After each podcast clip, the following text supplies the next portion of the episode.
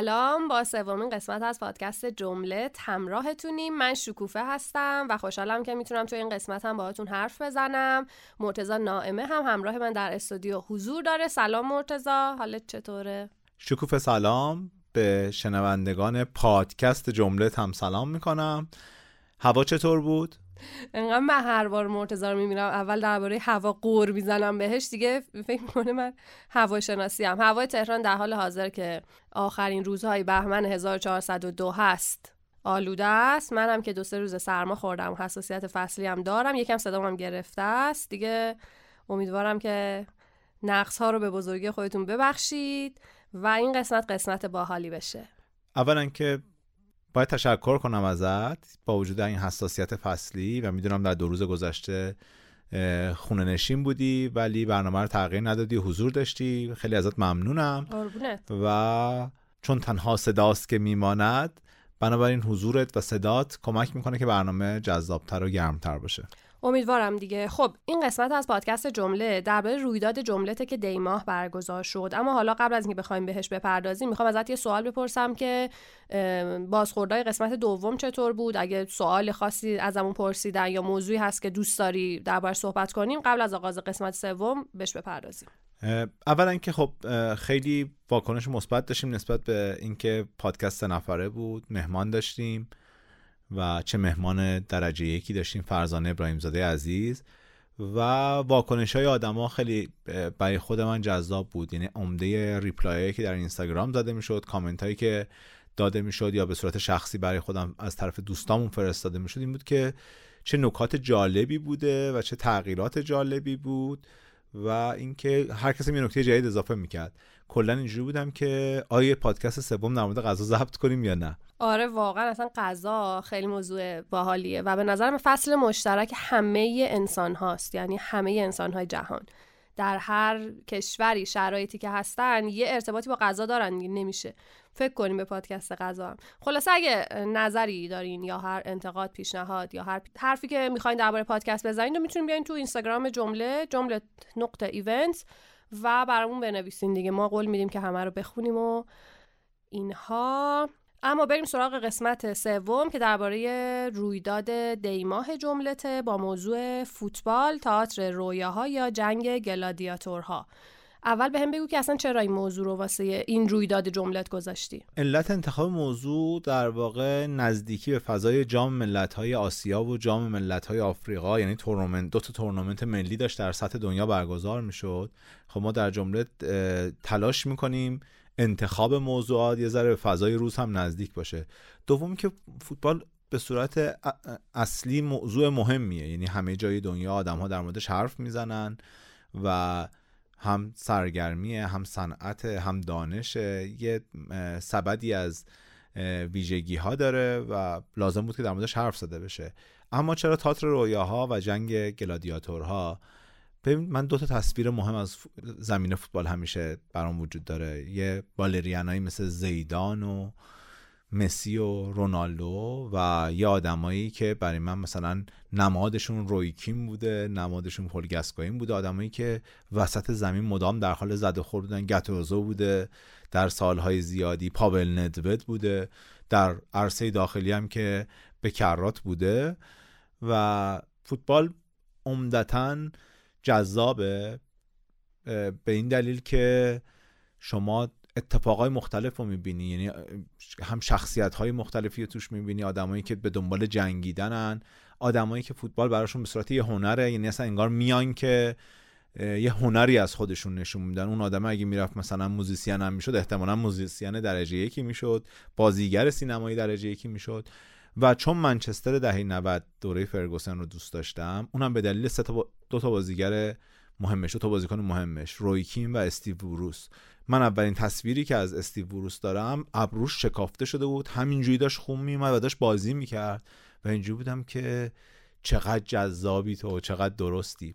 این علت نامگذاریش بود و یکی از بهترین event هایی بود که به نظرم برگزار شد با آدم هایی که جذاب بودن دیگه حضورشون. خب تو خودت هم خیلی فوتبالی هستی ما هم خیلی با هم دیگه بارها درباره فوتبال حرف زدیم و مسابقه های خیلی مهمی هم تماشا کردیم کنار هم دیگه. توی این رویداد پنج تا سخنران ما داشتیم که در ادامه پادکست صحبت های این سخنران ها رو پخش. یعنی حالا من یکم هم edit کردم که یه مقدار time پادکستمونم زیاد طولانی نشه با احترام به تمام صحبت هایی که سخنران ها داشتن. اما شاید بخشی از صحبت هاشون یه مقدار خلاصه شده باشه.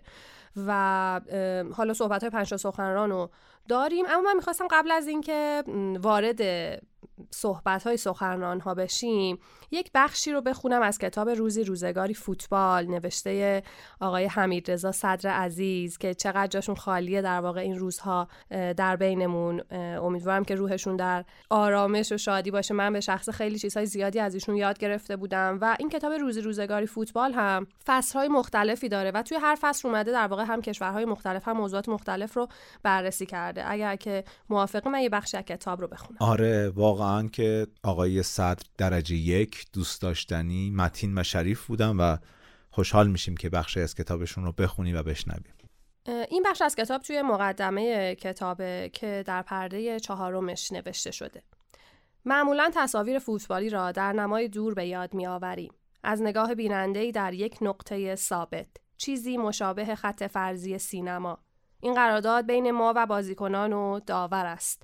ما نظارگر هستیم و آنها بازیگر و اگر به استادیوم برویم به صف بازیگران پیوسته ایم که خب ما سالهای عمرمون رو نتونستیم به استادیوم بریم مرتزا جان و به این صف نپیوستیم بستر انسانی سکوی استادیوم ها و تماشاگران پرشماری که در اکثر تصاویر فوتبال زمینه برخوردها هستند بخشی از این دنیا محسوب می شوند. اگر تماشای فیلم در سینما به مراسمی آینی تشبیه می شود، تماشای فوتبال در استادیوم های معبدگونه در زمان و لحظه خاص برابر زمین قرینه‌ای با دو دروازه و آن خطکشی ها، پرچم ها، سکه انداختن ها، لباس ها، شماره ها و شعارها آین تثبیت شده تری است. طرفداران تیم ها هر هفته در مکان ثابتی گرد می آیند و در یک لحظه به نقطه ثابتی می نگرند و کنار هم با بیم و امید با شور و عشق فریاد می کشند. در غم و شادی شریک می شوند و به فاصله سنی، جنسی، قومی، فرهنگی، مالی و طبقاتی پوستخند می زنند. فوتبال به یمن با هم بودن و یکی شدن با جادوی سهرنگیز قوطه شدن در جمع تراوتش را به رغم صحنه های ظاهرا تکراری حفظ کرد. در سینما فیلم های مربوط به مشزنی جذابتر از آثار مربوط به سایر ورزش ها هستند چرا که شکل گلادیاتور گونه مشزنی و رویارویی تن به در بدویترین شکل خود درام اثر را در مقایسه با فوتبال که جمع اهمیت بیشتری دارد رقم می‌زند. سینما به فرد تمایل بیشتری دارد و فوتبال با جمع هم گره می‌خورد. واقعا برای من حتی امروز فوتبال اونجور حالی که شاید توی مثلا 16 17 سالگی داشتم و نداره که اگه مثلا تیم ملی جام جهانی سود نمی‌کرد فرداش مدرسه نمی‌رفتم یا بارها گریه می‌کردم به خاطر نتیجه ها سال هاست که دیگه این احساس رو به نتایج فوتبالی ندارم. اما فوتبال همیشه مثل یه فیلم برام و جذاب تماشاش. اینکه یه سری آدم تمام 90 دقیقه و بیش از 90 دقیقه رو برای رسیدن به یک هدفی تلاش می‌کنن. و نتیجه به نظرم فقط یه نتیجه است. اون تلاش خیلی شبیه زندگیه برای من. مخصوصا کامبک های فوتبالی خیلی همیشه برام جذابن. وقتایی که تیم ها خودشونو بازنده می‌دونن اما برمیگردن که اوجش فکر می‌کنم اون بازی پاریس سن و بارسلوناست که خیلی اون بازی رو دوست دارم و برام درس زندگی حتی مثلا یکی دوبار با آدم هم پیشنهاد کردم که این روایت روایت اون بازی رو مثلا حتما بخونن و بدونن. واسه همین حداقل می‌تونم بگم که فصل مشترک من و تو هم دوست داشتن فوتبال هست دیگه. حالا شاید تو یکم همچنان نتیجه و اینجور چیزا برات مهمه. من واقعا خود فوتبال برام مثل یک فیلم سینمایی میمونه و ازش لذت می‌برم. ببین خیلی زندگی فوتبال خیلی شبیه زندگی این آلر بازیکن دورتموند که مهاجم تیم ملی ساحل آجم هست. و شنبه ای که ما داریم در آخرش پادکست رو ضبط می‌کنیم زننده گل قهرمانی ساحل هاج در فینال جام ملت‌های آفریقا بود. ژوئیه 2022 درگیر سرطان شد. بله. و بعد نه تنها برگشت بلکه یه ملتی رو در افریقا با زدن گل قهرمانی خوشحال کرد. چی نماد بیشتری از زندگی می‌تونه باشه؟ و اینکه یه نکته داره فوتبال که شاید مثلا من خیلی رشته ورزشی دیگرم دوست دارم و لذت بخش تماشا تماشاشون برام. اما این فراگیری فوتبال می‌دونید دلیلش یکی از دلایلش که حالا بارها هم بهش اشاره شده اینه که همه آدم ها می‌تونن خودشون رو جای اون فوتبالیسته بذارن. یعنی فوتبال ورزشیه که آدم ها با هر قد و وزن و شرایط خانوادگی و هر شرایطی می‌تونن بیان و بشن یه فوتبالیست ای اما وقتی آدم مثلا بازی والیبال رو می‌بینه با اینکه ازش لذت می‌بره اما شاید هیچ وقت نتونه خودش رو جای بازیکنها تصویر سازی بکنه. این ماجرا باعث شده که فوتبال من فکر نمی‌کنم الان کشوری در جهان باشه. حالا حجم و اندازش رو کاری ندارم ولی فوتبال توش بازی نشه. اما بسیاری از رشته های ورزشی دیگه هستن که تو خیلی از کشورها اصلا وجود ندارن. این از این دیگه اگه موافقی بریم سراغ صحبت های سخنرانامون که سخنران اولمون آقای امیر صدری هستن. خب امیر صدری هم روزنامه نگاره که در حوزه سینما منتقد سینما بوده هم پزشکه اما شکل عجیبی با فوتبال زندگی می‌کنه. یعنی من 20 سال امیر رو می‌شناسم. امیر صدری البته در جاهای مختلفی رئیس من بوده ازش کار یاد گرفتم و بریم بشنویم صحبت های امیر رو جذابه. من توی دوران طلایی مطبوعات قبل از اینکه اصلا مدرک پزشکیمو بگیرم با نامه نوشتن به مجله فیلم اومدم تو مطبوعات. هی واسه های احمد امینی نامه می نوشتم می گفتم آقا من عاشق سینما عاشق نقد نویسی یه ستون تو مجله فیلم به ما بدین بنویسیم. احساسم می‌کردم چون به هر حال دانشجو پزشکی هم آدم خاصی هم. اونا هم محلمون نمیذاشتن تا یه سالی یه فراخانی دادن و یه 20 نفری از بچه های نامه نویس و ما منم شانس اینو به ما دادن که امکان نوشتن پیدا کنیم و بعد اومدیم تو مجله فیلم بعد روزنامه اخبار روزنامه آریا. امیر حسین رسال داشت با نادر داودی تو تماشاگران کار می‌کرد. به من گفت تو که سینما رو دوست داری اما فوتبال بیشتر از سینما به نظرم دوست داری. بی بریم تماشاگران. تماشاگران یه ماهنامه فوتبال خارجی بود که یه تعدادی در میومد همه بچه هایی که متفاوت بودن توی حوزه فوتبال میخریدنش و میخوندنش. یه روزی ما رفتیم و همون روز اول به ما گفتن راجب فلان چیز می‌تونیم راجب زیردریای روسی بود که غرق شده و تو دریا. ما از زیردریای روسی یواش یواش اومدیم یه نقبی زدیم به فوتبال و اومدیم تو دوره فوتبال نویسی خوبی اون تماشاگران این بود که می‌خواست تلاش کنه بگه فوتبال می‌تونه متفاوت باشه می‌تونی متفاوت به فوتبال نگاه کنین. فوتبال تفریح طبقه اون موقع پایین دست بود و امجدیه دقیقا شاید توش هیچ وقت شما آدم های خاص رو نمی‌دیدی یا کم می‌دیدی. آزادی هم که داستان خودشو داشت ولی تماشاگران اومده بود که بگه که میشه متفاوت دیدش میشه اصلا به عنوان یک دریچه نگاهی به جهان مدرن به فوتبال نگاه کرد. و خدا رو شد که تماشاگران رقم خورد. بعد از دقیقا من فکر می‌کنم تماشاگران اصری بود که فوتبال تازه با تماشاگران تونست طبقه دیگه ای از جوونا طبقه دیگه از سیاست گذارا رو تحت تاثیر خودش قرار بده. از یه سرگرمی در واقع منحصر به یک طبقه خاص اجتماعی فراگیرتر بشه. همون روزای اولی که من اونجا بودم اولین مطلب فوتبالی که نوشتم یکی از دوستای روزنامه نگارای مجله فیلم از من پرسید که تو نمی‌تونی شب مثلا فیلم آنتونیونی ببینی صبح نقدش رو بنویسی بعد بازی رئال بارسلونا ببینی باز هم همون جوری نقدش کنی بگی من اینو دوست دارم اونم دوست دارم. به نظرش نمی‌شد این کارو کرد. من هم خیلی سفت و سخت گفتم چرا میشه بیا نگاه کن ما روزنامه‌نگار درجه یک داریم نگاهمون اینه. و باش بحث کردم. هنوزم فکر می‌کنم اینکه فوتبال رو ساده سازی کنیم و بگیم فوتبال هنر نیست. فوتبال در واقع فقط entertainment صرفه نه قبول ندارم. فوتبال یک پدیده اجتماعی برجسته است که در عین صنعت بودن علمم داره و همه ویژگی های یک entertainment رو داره. اما از اون زمانی که این سوال از من پرسید تا الان 21 سال میگذره. و یه خورده دیدگاه هم نسبت به اون موقع عوض شده. یعنی اگه الان ازم می‌پرسید که میشه صبح آنتونیونی ببینی راجش بنویسی شب فوتبال ببینی راجش بنویسی می‌گفتم خب شاید نشه. الان می‌خوام بگم که فوتبال رو ما شاید یه ذره بزرگش کردیم. فوتبال خیلی چیز لذت بخشیه. من حداقل در ده سال اخیر فکر می‌کنم یک بازی رئال نبوده که نبینم. دربی های تهران رو دیگه یه زمانی همشو می‌رفتم یعنی فکر می‌کنم واسه 15 سال تک تک دربی ها رو می‌رفتم. از یه جایی به بعد نرفتم و از یه جایی به بعد ندیدم. اما بازی های رئال رو می‌بینم. و هنوزم مثلا بعضی وقتا تو بازی حساس ده دقیقه آخر رو نمی‌کشم. کانال رو عوض می‌کنم هی سر خودم رو گرم می‌کنم تا بعد نتیجه رو یه جوری کمتر عذاب بکشم. واسه فوتبال انقدر هنوز جدیه. اما این نگاهی که به فوتبال میشه به عنوان دقیقا اون جمله معروف که فوتبال زندگی نیست چیزی بزرگتر از زندگیه رو من قبول ندارم و باورش ندارم. به خاطر همین نشستم فکر کردم که چرا مثلا ایدئولوژی افرادی که دوست دارن فوتبال رو با سینما مقایسه کنن. اصلا نمی‌خوام بگم فوتبال بالاتر از سینما یا پایینتر از سینما. اما جنسش متفاوته و نوع نگاه ما به فوتبال باید متفاوت باشه به نظر من. چند تا مثال واسهتون بزنم.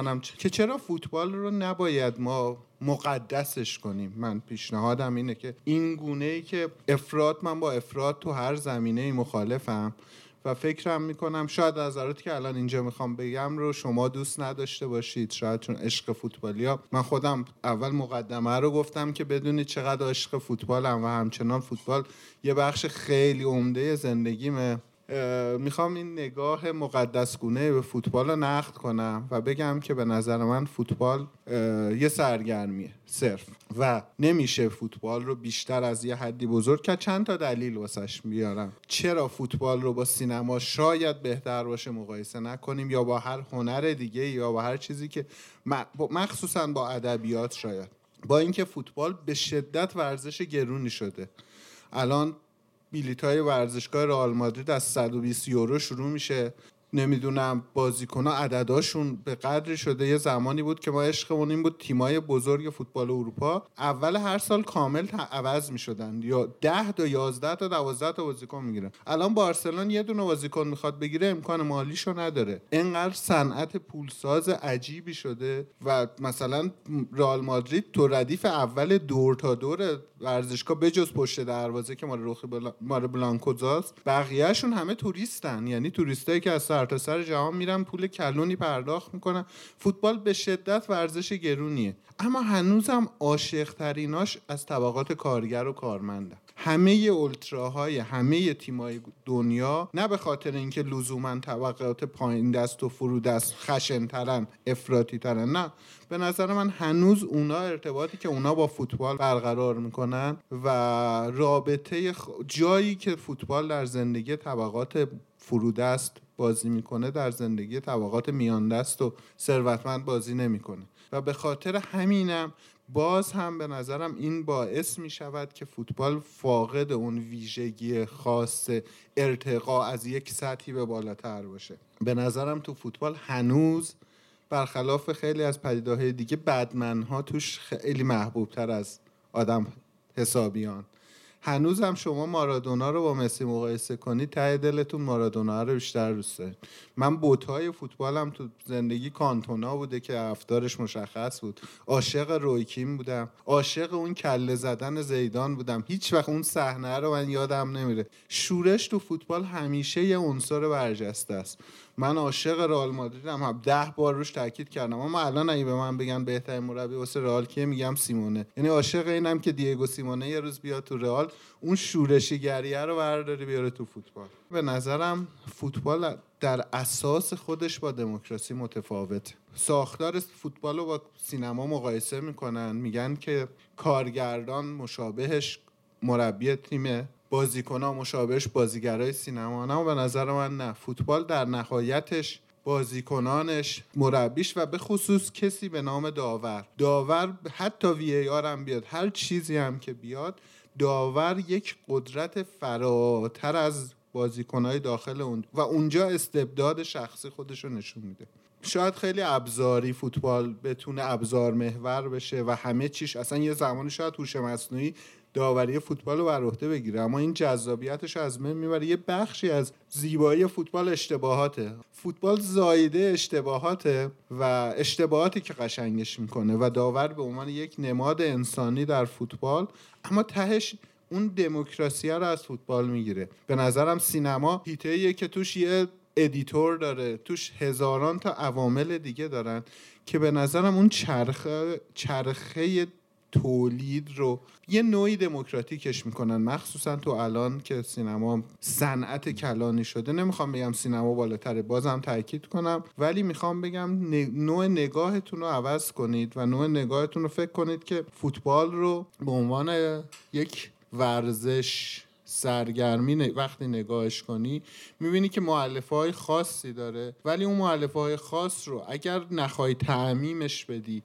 به جهان مدرن یا جهان معنایی پیرامون اون یا شاید بهتر بگم مثالش از سینما. همیشه این است که میگن شما تعویل متن رو بسپارید به تماشاگران. میگن بهترین آثار ادبیات و سینما آثاری که تماشاگرا بخشی از متن بشن. یک خط شعر خیام رو به تعداد خوانندگان اون شعر میگن تعویل داره به خاطر این شاهکاره و به خاطر اینکه تا ابدیت جهان هر کسی که بخونه تعبیر خودش رو از اون بیت خواهد داشت. به نظرم فوتبال فاقد این ویژگیه و همه این حرفایی که زدم این بود که فوتبال رو عاشقانه دوست داشته باشید. فوتبال اصلا آدمایی که فوتبال رو دوست دارن یه زبونی با هم پیدا می‌کنن. ما همیشه وقتی که کوچیک بودیم بچه بودیم پدر مادرامون که جمع می‌شدن همیشه مادرها شاکی بودن می‌گفتن مردا راجع به سیاست صحبت می‌کنن. من بزرگتر که شدم و در حد اینکه رابطه ای برقرار کنم با آدما معمولا راجع به سیاست حرف نمی‌زنیم. اکثرا با مردا خانوما هم ممکنه اتفاق بیفته. اولین پل ارتباطیمون با آدمایی که نمی‌شناسیم فوتباله. یعنی فوری به اینجا می‌رسیم استقلالی پرسپولیسی رئالی بارسلونایی و این میشه پل ارتباطمون. فوتبال انقدر گله اما تهش من کل حرف زدنم این بود که فوتبال خود زندگی نیست فوتبال چیزی بالاتر از زندگی نیست فوتبال مرگ و زندگی نیست. اما لذتی توشه که توش می‌تونی تراژدی ببینی کمدی ببینی داستانای قهرمانی ببینی داستانای ضد قهرمانی ببینی. و اگه عاشقش باشی فوتبال می‌تونه زندگی تو عاشقانه تر کنه زیباتر کنه و حالتو خوب کنه. اما در جای خودش. همون مدیومی که هست رو دوست داشته باشید و باش زندگی کنید و ازش لذت ببرید.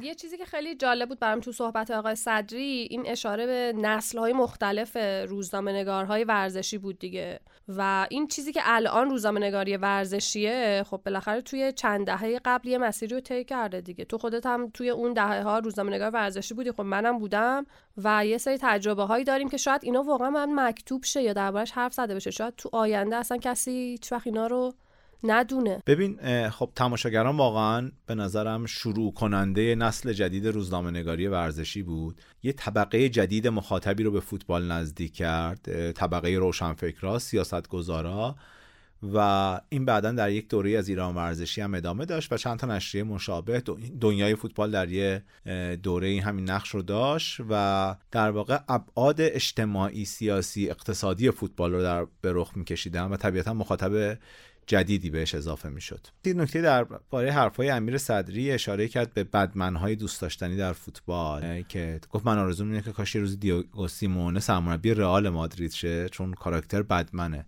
من محبوب ترین بدمن فوتبالی مری کانتونا بوده. مگه میشه انقدر راحت همه چیز رو شخصی حل کنی منتظر عدالتی که ممکنه برقرار بشه نباشی و مسئولیتش رو قبول کنی؟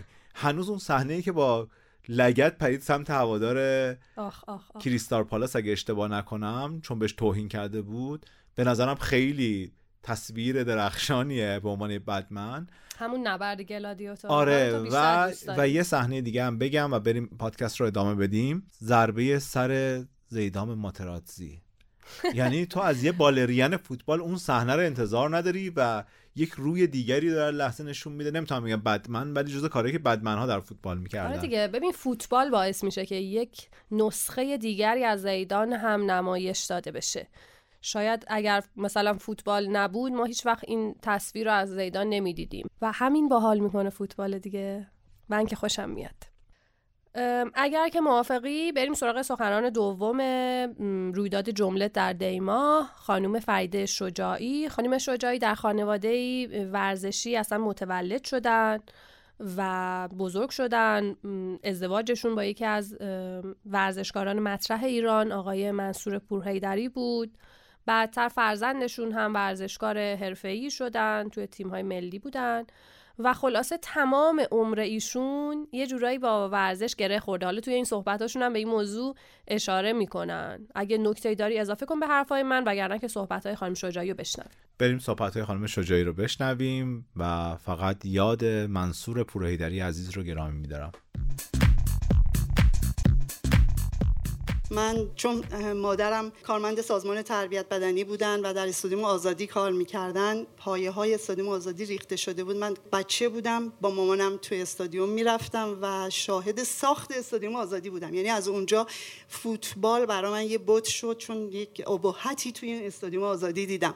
بعد که ساخته شد سال 53 افتتاح شد. خب من در سن نوجوانی بودم و مامانم سرپرست جایگاه بودن. من ناخداگاه تمام مسابقات فوتبال رو میدم و تنها کسی هستم که تو این جمع شدم مثلا تو خیلی از جمعای فوتبالی شاهد اون دربی معروف شیشتایی بودم که حالا شاید اصلا شما فقط یه چیزی ازش شنیدین و اون شب به دلیل اینکه یک فرد استقلالی بودم از اون ابتدا تا صبح من اون شب گریه کردم. حالا اینم بهتون بگم. به هر حال از اونجا شک گرفت و من عاشق فوتبال شدم. تو سن ده یازده سالگی اومدم تنها تیمی که فوتبال داشت اون موقع تاج سابق بود که برای بانوان فوتبال داشت و من اومدم و فکر می‌کنیم مربی من کی بود؟ آقای منصور پوریدری. من تو سن ده یازده سالگی با همسر آیندم یعنی به عنوان مربی روبرو بودم و خب فکرش هم نمی‌کردم ولی براش احترام قائل بودم و بعد از اون البته در مدت کوتاهی آقای مرحوم علی دانایی فر مربی من شدن ولی چون همزمان بسکتبال بازی می‌کردم مربی من آقای عنایت آتشی اومد و من از فوتبال جدا کرد و گفت تو برای بسکتبال ساخته شدی و یه رشته رو باید دنبال کنی. از اونجایی که فوتبال فقط تاج بود و مسابقه در کار نبود ولی بسکتبال لیگ داشت و مسابقات برون مرزی داشت ترغیب شدم و بسکتبال رو انتخاب کردم. ولی این باعث نشد که من از فوتبال جدا بشم. به هر حال عاشق فوتبال بودم و خب همونطور که همه هم می‌دونن تو سن 17 18 سالگی هم با یکی از مردان بزرگ فوتبال ایران ازدواج کردم و زندگی ما مطالعاتمون تحصیلاتمون فیلممون سینمامون دقدقه ها مشکلات خاطرات ریز و درشت تلخ و شیرینمون همش فوتبالی بود. و به خاطر همین من خودم رو محق می‌دونم که اجازه به خودم میدم که بخوام در رابطه با فوتبال بانوان صحبت کنم. به هر حال قبل از انقلاب این گونه گذشت تا بعد از انقلاب همونطور که همه رشته ها در بخش بانوان مدتی تعطیل شد فوتبال که دیگه اصلا کاملا تعطیل بود ولی خب از اونجایی که من علاقه خیلی زیادی داشتم که فوتبال بانوان رشد بکنه اومدم پیشنهاد دادم به سازمان تربیت بدنی. وقتی اون موقع آقای مهندس هاشمی تبار رئیس سازمان تربیت بدنی بودن خانم تاهریان رئیس ورزش بانوان بودم و من عضو شورای تحقیقات سازمان تربیت بدنی بودم. گفتم که شما فوتبال رو برای چی راه اندازی نمی کنین بانوان هم حق دارن که مثل سایر رشته که والیبال و بسکتبال راه اندازی شده بود. گفتن که فوتبال یک ورزش خشن و مردون است و ما نمی‌تونیم این رو بپذیریم که در جمع خانوم ها در واقع جایگاهی داشته باشه. شما اگر ثابت کنی که فوتبال فوتبال بانوان از نظر فیزیولوژیکی از نظر در واقع سلامتی هورمونی مشکلی نداره برای خانوم ها برای زنان ما این مجوز رو میدیم و فوتبال رو اندازی می‌کنیم. ما اومدیم یه تحقیقاتی رو انجام دادیم و کلا می‌خوام بهتون بگم ثابت شد که تو تحقیق نتیجه تحقیقات ما که فوتبال ماهیتا مثل بسکتبال مثل هندباله درسته که تغییرات هورمونی و تغییرات فیزیولوژیکی ایجاد میشه ولی دلیل نمیشه که ما این رو انجام ندیم. چرا فوتبال و بسکتبال؟ به هر حال با رفت آمدهای زیادی ما آقای مهندس هاشمی تبا رو مجاب کردیم که فوتبال هم راه اندازی شد و در اون زمان اولین رئیس انجمن خانم فاطمه سپنجی که خودشون از والیبالیستا بودن فعالیت رو شروع کردن و فوتبال به شکل جدی شروع به کار کرد که بعد ادغام فدراسیون ها با خانم ها باعث شد که نایب رئیس خانم داشته باشن که ایشون نایب رئیس شد و من به عنوان مشاور و به عنوان بازرس و در واقع مسابقات کشورهای اسلامی رو فقط ما اون موقع داشتیم اصلا برون مرزی نمی‌تونستیم حضور داشته باشیم چون اصلا هجابمون مورد تایید قرار نگرفته بود و این ادامه داشت سالها تا اینکه من انتخابات جدید شد و من در خودم دیدم که توانایی رو دارم که برم به هر حال اون اهدافی رو که سالهاست دارم دنبالش هستم یه جایی به سمر برسونم و اون فدراسیون فوتباله. تو انتخابات شرکت کردم. باز علیرغم اینکه یکی از مسئولین زنگ زد به منصور گفت خانومت شرکت نکنه چون اصلا شانسی برای انتخابات درش وجود نداره چون همه هیئت ها بستن خلاصه کاری ندارم. انتخابات رو شما می‌دونین که داستانهای خاص خودش رو داره. ولی من با شجاعت هرچی تمامتر اومدم تو مسابقات شرکت کردم و 61 رأی از در مقابل 16 رأی رقیبم کسب کردم که خب خیلی ممنونم. مرسی. و از اونجا واقعا فوتبال رو اونطوری که دلم می‌خواست استارت زدم. و خوشبختانه چون با آقای کفاشیان شروع به کار کردم آقای کفاشیان نگاه و نگرشش نسبت به فوتبال بانوان مثبت بود. این خیلی مهمه که رئیس فدراسیون همراه باشه و همراهی و همکاری بکنه آدم بتونه کاراشو به سرانجام برسونه. و اینها ادامه داشت. ما خیلی خیلی سریع لیگ ها رو سر و سامون دادیم تا رسوندیم به لیگ برتر. یعنی گفتم هر چی برای آقایون هست باید برای خانم ها باشه. مسابقات زیر 16 سال زیر 19 سال بزرگسال فوتسال فوتبال ساحلی. فوتبال ساحلی رو با جنگ و دعوا و جلسات متعدد چون همه فیلم کردن فوتبال ساحلی باید با مایو باشه. در صورتی که من همه اینا رو به اثبات رسوندم که نمیشه همه راه اندازی شد لیگای مرتب و منظمی داشتیم مسابقات برون مرزی شروع شد. ما اولین مقام رو در نایب قهرمانی غرب آسیا در فوتبال کسب کردیم بعد قهرمانی و به دنبال اون همه چی ادامه پیدا کرد تا اینکه ما در واقع یک کشور توسعه یافته یعنی به قول نماینده AFC که اومده بود می‌گفت شما تو بخش بانوان یک شبه راه صد ساله رو رفتین و به کشور توسعه‌ای در آسیا لقب گرفتیم و به ما یک آفر خیلی بزرگی دادن و گفتن شما ما تازه هنوز تازه برون مرزی رو شروع کرده بودیم. گفتن شما نماینده فوتبال آسیا در مسابقه در المپیک زیر 16 سال سنگاپور هستین که المپیک زیر 16 سال برای اولین بار تو کشور سنگاپور داشت برگزار می‌شد. تمام کشورهای دنیا هم شرکت کرده بودن. سطحش هم بسیار بالا بود. ما نماینده آسیا شرکت کردیم. مسابقه افتتاحیه ایران و نماینده اروپا که ترکیه بود. بین افتتاحیه بین ما بود. آقای سب بلاتر که اون موقع خب رئیس فیفا بود حضور داشت در جایگاه و وقتی دید که بچه های ایران با مقنعه و حجاب اسلامی اینا همونجا بلند شد گفت اصلا ایران حق نداره بازی رو انجام بده. سریع تیمو کشیدن بیرون. من به اتفاق آقای افشارزاده که اون موقع دبیر کل کمیته ملی المپیک بود رفتیم تو جایگاه خدمت آقای سپلاتر که آقا ما داریم مسابقه افتتاحی است شما نمی‌تونی اینو کنسل گفت مگه میشه؟ یه دختر جوون بیاد با هجاب گردنش بسته باشه سرش بسته باشه نه تاریخ خوب انجام میشه نه نظر فیزیولوژیکی درسته نه از نظر فرهنگی. پس فردا کشورهای دیگه همه میان مثلا هندیا میان میگن ما می‌خوایم با سالی بازی گفتم نه این فرق می‌کنه. ما اگر نتونیم با این هجاب بازی بکنیم هیچ جا نمی... اصلا نمی‌تونیم تو این مسابقات شرکت کنیم.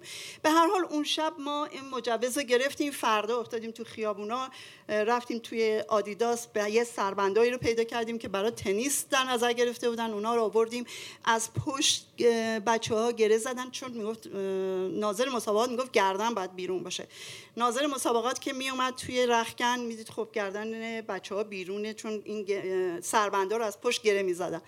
و اوکی می‌داد می‌رفت. پنج دقیقه ده دقیقه وقت داشتیم که بعد از ناظر وارد زمین بشیم. 22 تا بسته نخسوزن تهیه کردیم دادیم به بچه ها گفتیم سریع تو این فاصله که ناظر میره شما این سربندا رو به بلوزاتون بدوزین تا گردن پیدا نبشه. چون از نظر نظام جمهوری اسلامی خب این مقایر بود دیگه. ما باید هم فیفا رو میداشتیم هم قوانین و مقررات کشور خودمون رو. شما فکر کنید ما هر روز تو هر نیمه به این شکل نقصوزن دست بچه ها این با این وضعیت می‌رفتیم که خوشبختانه انقدر سب بلاتر خوشش اومد و گفت من فکرشو نمی کردم که دختران ایران این گونه بازی کنن و بازی بسیار قابل قبولی که اول مقابل ترکیه داشتیم جلو بودیم بعد به هر حال مساوی شدیم و عقب افتادیم ولی بازی قابل قبولی ارائه دادن که تمام مسئولین فیفا و سی خوششون اومد و گفتن هر طور شده ایران باید به نوعی حالا به تدبیری اندیشیده بشه که بتونن شرکت بکنن.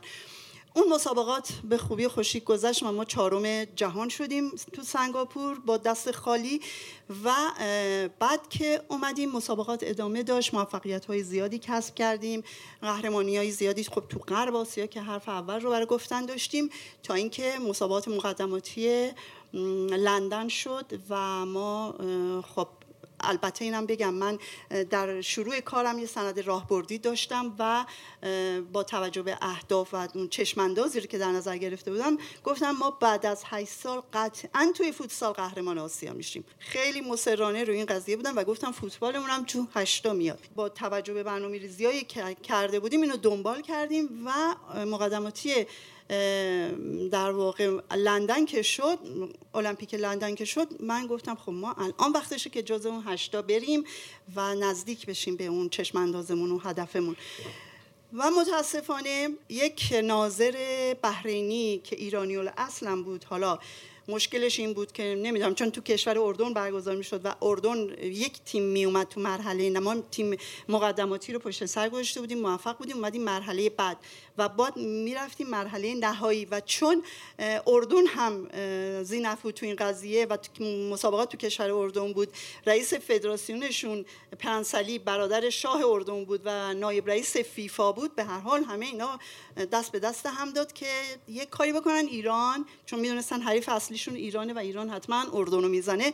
آمدن گفتن ایران حق نداره بازی کنه. خب اون بدترین واقعا خاطرات بچه های ماست که الان الان از فوتبالیست های اون موقع بپرسیم. بدترین خاطره رو می‌دونن که تیم این ناظر بحرینی تیمو کشید بیرون. گفت تحت شرایطی شما نمی‌تونید با حجاب اسلامی بازی کنید.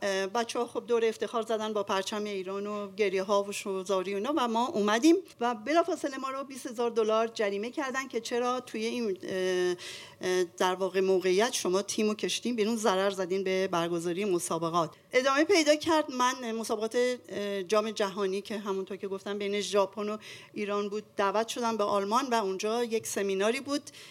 من درخواست کردم که می‌خوام در رابطه با توسعه فوتبال بانوان صحبت کنم که وقتی صحبت کردم باز آقای سپلاتر اونجا بود. من گفت بازم تو گفتم که خب من تا حقم رو نگیرم حق این بانوان رو نگیرم مثلا دست نمی‌کشم از این قضیه. گفت خیلی خوب اب نداره تو این مسابقات جهانی که تموم شد بیا سوئیس تو مقر تو زوریخ مقر فیفا ما با هم میشونیم صحبت می‌کنیم. خب بعد از این بازی ها ما رفتیم زوریخ جلسات متعددی داشتیم ثابت کردم به آقای سبلاتر آقای سبلاتر گفت دیگه دغدغتون چیه؟ گفتم ما می‌خوایم حضور داشته باشیم بانوان در استادیوم های آقایون این بازی آقایون رو ببینیم. چرا ما بعد محروم شد؟ گفت مگه میشه همچین چیزی؟ گفتم آره. گفت خیالتون راحت باشه. اونم براتون حل می‌کنم. زنگ زد با آقای رئیس جمهور وقت آقای احمدی نژاد. فرداش اعلام کرد رادیو تلویزیون که خانوما می‌تونن توی میادین فوتبال حضور پیدا بکنن. و بعد خب باز مرجع دینی جلوش گرفتن و این دوباره مرغا شد و از بین رفت و به هر حال آقای استپ بلاتر هم تو این قضیه نتونست کاری بکنه و یا رئیس جمهور وقت. ببین این تجربه خانم شجاعی خیلی تجربه جالب و متفاوتی بود. در کودکی استادیوم آزادی ساخته شده و مراحل ساخته شدنش رو دیده. متاسفانه یه جمله هم گفت حالا اون وسط. استقلالی بوده که دربی شیشتایی ها رو دیده و خودش گفت تایید می‌کنم که این بازی شیشتایی ها اتفاق افتاده و البته برخلاف همه هواداران پرسپولیس به عنوان استقلالی دو تا قهرمانی آسیا هم دیده. الان من اگه بخوام جوابتو بدم یهو بحث یک کلکلی میشه که به تباهی می انجامه پس بذار جوابتو ندم و یه چیزی رو به این بحث اضافه کنم. اینکه خیلی ها توی دنیا معتقدن که فوتبال ورزشی مردانه است. از ابتدای تأسیس فوتبال مردانه بوده و حتی الان هم با وجود تمام تغییراتی که در جهان رخ داده همچنان ورزشی مردان است. خب خیلی ها هم مخالف این نظر هستن و دلایل خاص خودشون رو دارن. من ابتدای پادکست یک گریزی زدم به کتاب روزی روزگاری فوتبال آقای حمیدرضا صدر. درباره این موضوع هم یک فصل داره این کتاب و یه بخشایش رو انتخاب کردم که اگه موافقی بخونم. حتما حتما. جمله کلیشه‌ای نیمی از جمعیت کره خاکی را زنان تشکیل دادند تکرار می شود ولی جایگاه این نیمه در قلمرو ورزش چه به عنوان ورزشکار و چه در قالب تماشاگر حتی در کشورهایی که بر برابری زن و مرد پا می فشارند مبهم و ناروشن باقی مانده زنان در قلمرو ورزش بیش از سایر زمینه ها جنس دوم خوانده شدند و با تکبری مردانه مورد اشاره قرار می گیرند. در پشت درک از ورزش به عنوان زمینه ای که ورزشکار باید قوی، سریع و پولادین باشد و بسیاری از مردان چنین نگرشی نسبت به ورزش دارند، ارزش های مرد سالارانه ای موج می‌زند که هر چه هست با مفهوم ورزش در قالب تفاهم ملی تباین دارد. حتی در یاد کردن از ژیمناستیک به عنوان ورزشی که زنان در آن موفقتر قلمداد شدند دیدگاه مردانه که از زن موجود صرفا ظریف و زیبایی می‌سازد جلب نظر می کند. فوتبال در همه کشورها از دل حاکمیت مردان در سطوح قانونگذاری و اجرایی درآمد. ورزشی خلق شد توسط مردان برای مردان و در خدمت مردان که با سلیقه دیدگاه و توانایی های جسمیشان همساز بود. آنها را سرگرم می کرد و ذهن مبارز جویانهشان را به هیجان می آورد. هم ارضا کننده فردگراییشان بود هم آنها را میان جمع قرار می‌داد در عین حال فوتبال فرزند جوامع به شدت طبقه بندی شده ای بود که برتری جنس مذکر و مؤنث را اصل مسلمی میانگاشت و بر اسطوره برتری مرد بر زن صحه میگذاشت. بیشتر از این هم در این کتاب توضیح داده شده و خب من خودم هم مطالعات مختلفی داشتم و همیشه هم این موضوع بوده دیگه که آیا فوتبال همچنان یک پدیده مردانه است یا اینکه یک پدیده که متعلق به همه است؟ مرد و زن نداره و حتی گروه سنی هم نداره. ما شاهد این هستیم که الان توی دنیا همچنان فوتبال زنان یعنی ما دو تا مقوله داریم دیگه یکی و انجام ورزش فوتباله که فوتبالیست های مرد و فوتبالیست های زن و یه مقوله دیگه تماشاگران و طرفداران و مدیران و مربیان و صاحب نظرانه همچنان مشاهده این هستیم که خب به تفاوت زیادی بین تیم های فوتبال زنان و مردان حتی تو کشورهایی مثل امریکا که خیلی فوتبال زنانشون پیشرفته است و افتخارات خیلی زیادی داره یا حتی انگلیس که خب تاریخچه برگزاری فوتبال زنانشون خیلی قدیمیه. اما می‌بینیم که به هر حال ببین یه سری تغییراتی هم اتفاق افتاده دیگه. یعنی ما الان می‌بینیم که داور زن میاد و مسابقه فوتبال مردان رو داوری می‌کنه. مدیران باشگاه ها زنان هستند توی بخش از دنیا. سرمربیان یا مربیان تیم های مردان زنان هستند به نظرم یه تلاشی داره اتفاق میفته که این ذهنیت که فوتبال مردانه متولد شده و همچنان هم مردانه هست و تغییر بده. و امیدوارم که توی کشور ما هم یکم این تلاشه تر بشه. رفتن به ورزشگاه ها به رسمیت شناختن فوتبال زنان به رسمیت شناختن تماشاگر زن به رسمیت شناختن اینکه خانواده ها می‌تونن از فوتبال در کنار همدیگه لذت ببرن. با طبقه بندی کردنش و برچسب زدن بهش که فوتبال مردونه است زن و چه به فوتبال. و باز دوباره دعوای اتفاق بیفته که کی گفته مثلا فوتبال مردونه است بیا من برای تو به عنوان خانم بهتر از تو بتونم حرف بزنم. این دعواه برای من امروز زاویه که من به فوتبال دارم خیلی باحال نیست این دعواه و دوستم که همه فوتبال لذت ببرن. اینم از این. صحبت هم طولانی نمی‌کنم. اگه تو چیزی داری اضافه کن اگر بریم سخنران بعدی. ببین من که اصلا معتقدم که اصولا هر ورزشی توانایی آدم های مختلف در اون متفاوته و روی کرده لذت بردن از فوتبال اگر روی کرده آدم باشه براشون خیلی تفاوتی نمی‌کنه که فوتبال زنانه است یا مردانه و این دوره جام جهانی زنان یک از دورهایی بود که فکر کنم به صورت عمومی خیلی تعقیبش می‌کردن پیگیریش می‌کردن. به نظرم روی کرده جوامع هم داره تغییر پیدا می‌کنه نسبت به فوتبال. امیدوارم دیگه امیدوارم. اما بریم سراغ سخنران سوم رویداد دیماه جمله. آقای نادر داوودی که می‌خوام ازت که معرفیشون بکنی. نادر داوودی بسیار عزیزم عکاس درجه یک و مدیر مسئول تماشاگران که ما امروز خیلی در مورد تماشاگران حرف زدیم و ذکر کردیم نامشو. چهار دوره جام جهانی رو از نزدیک عکاسی کرده و به نظرم خیلی هیجان انگیزه که از زاویه دیدی متفاوت درباره فوتبال بشنویم. از این زاویه وارد بحث فوتبال میشم که من چهار تا جام جهانی عکاسی کردم و اولیش آمریکا بود. جام جهانی 1994 آمریکا. ما یکی دو سال بود مجله تماشاگران در آورده بودیم. من آمریکا بودم و بچه ها در ایران کار می‌کردن. ما با هم ارتباط داشتیم و من توی نیویورک بودم. بنابراین بازی نیویورک رو عکاسی می‌کردم میفرستادم برای بچه ها تهران و بچه ها برای اولین بار ما به عنوان یه مجله فوتبال عکسایی رو منتشر کردیم که عکسایی بود که خود نشریه تولید کرده بود و میفرستاد. در تاریخ مطبوعات ورزشی سابقه نداشت در جام جهانی 78 البته. در مجله که آن ورزشی بعد از پایان بازی ها چند تا عکس از چند تا عکاس ایرانی دیده میشه که عکاسای حرفه‌ای زمان خودشون نبودن بلکه کسایی بودن که خودشون رو به آرژانتین رسونده بودن و یه مقدار عکس گرفته بودن و بعدا به کیهان ورزشی رسوندن. عکس هم اگر ببینید عکسای خوبی نیست تار خیلیاش. عکسایی که ما فرستادیم جزو عکسایی بود که میشه گفتش در تاریخ مطبوعات ایران و در تاریخ عکاسی ورزشی. اولین عکسایی بود که عکاس ایرانی از جام جهانی بیرون می‌داد و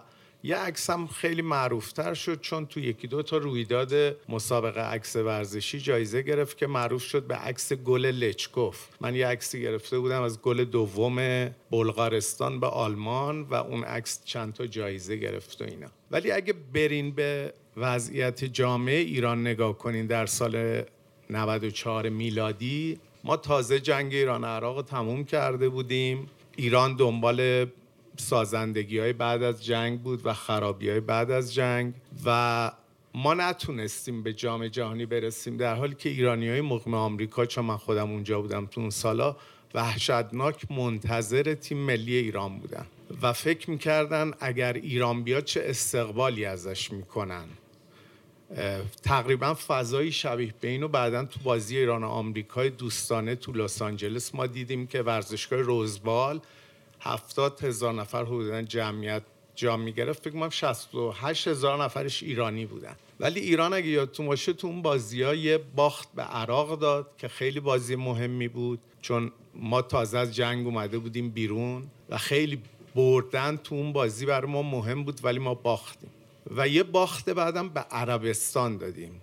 تو اون بازی ها که خیلی همش سیاسی شده بود چون عربستان با ایران بازی می‌کرد ایران با عراق بازی می‌کرد کره شمالی با کره جنوبی بازی می‌کرد ژاپن با کره شمالی بازی می‌کرد. یعنی خیلی واقعا سیاسی بود. ما به جام جهانی نرسیدیم و در واقع این صعود ما به جام جهانی موکول شد به چهار سال بعد که اتفاقا جامعه ایران دچار تحول جدیدم شده بود. اگه یادتون باشه ما وارد عصر اصلاحات شده بودیم خاتمی اومده بود سر کار و وقتی ایران تونست بعد از تصاوی با استرالیا به جام جهانی 98 بره اون فضای 8 آذر 76 به وجود اومد که میشه گفت اولین جشن بزرگ خیابونی خودجوش بود و ما می‌تونستیم ببینیم که پیوند یه سری اتفاقای سیاسی و اتفاقای ورزشی با هم یه مثلا ظهور خیابونی هم پیدا می‌کنه و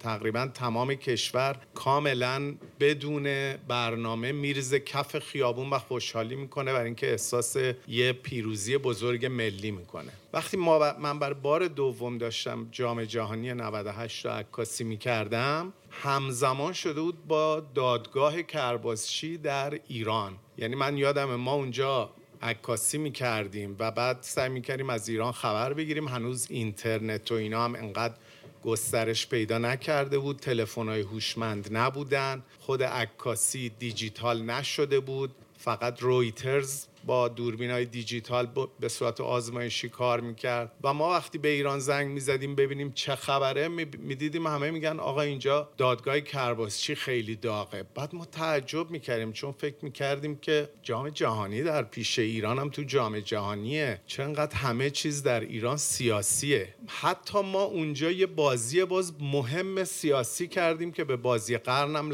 لقب گرفت و ما آمریکا رو زدیم دیگه. با اینکه ما اونجا بودیم ولی به گوش ما رسید که باز مردم به خاطر پیروزی بر آمریکا آمدن تو خیابون و جشن گرفتن.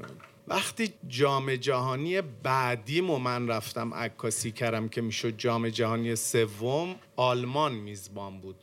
2006 ایران به جام جهانی راه پیدا کرده بود ولی احمدی نژاد اومده بود تو ایران سر کار. این همه تحول تو جامعه ایران عجیب بود. تو جام جهانی سوم احمدی نژاد اومده بود رأس کار و اصلا فضای جامعه رفته بود به یه سمت دیگه. باز من از تجربه خودم اگه بخوام بگم من یه سفارش از نشنال جغرافی گرفتم که یه گزارش از فوتبال ایران برای ما تهیه کن.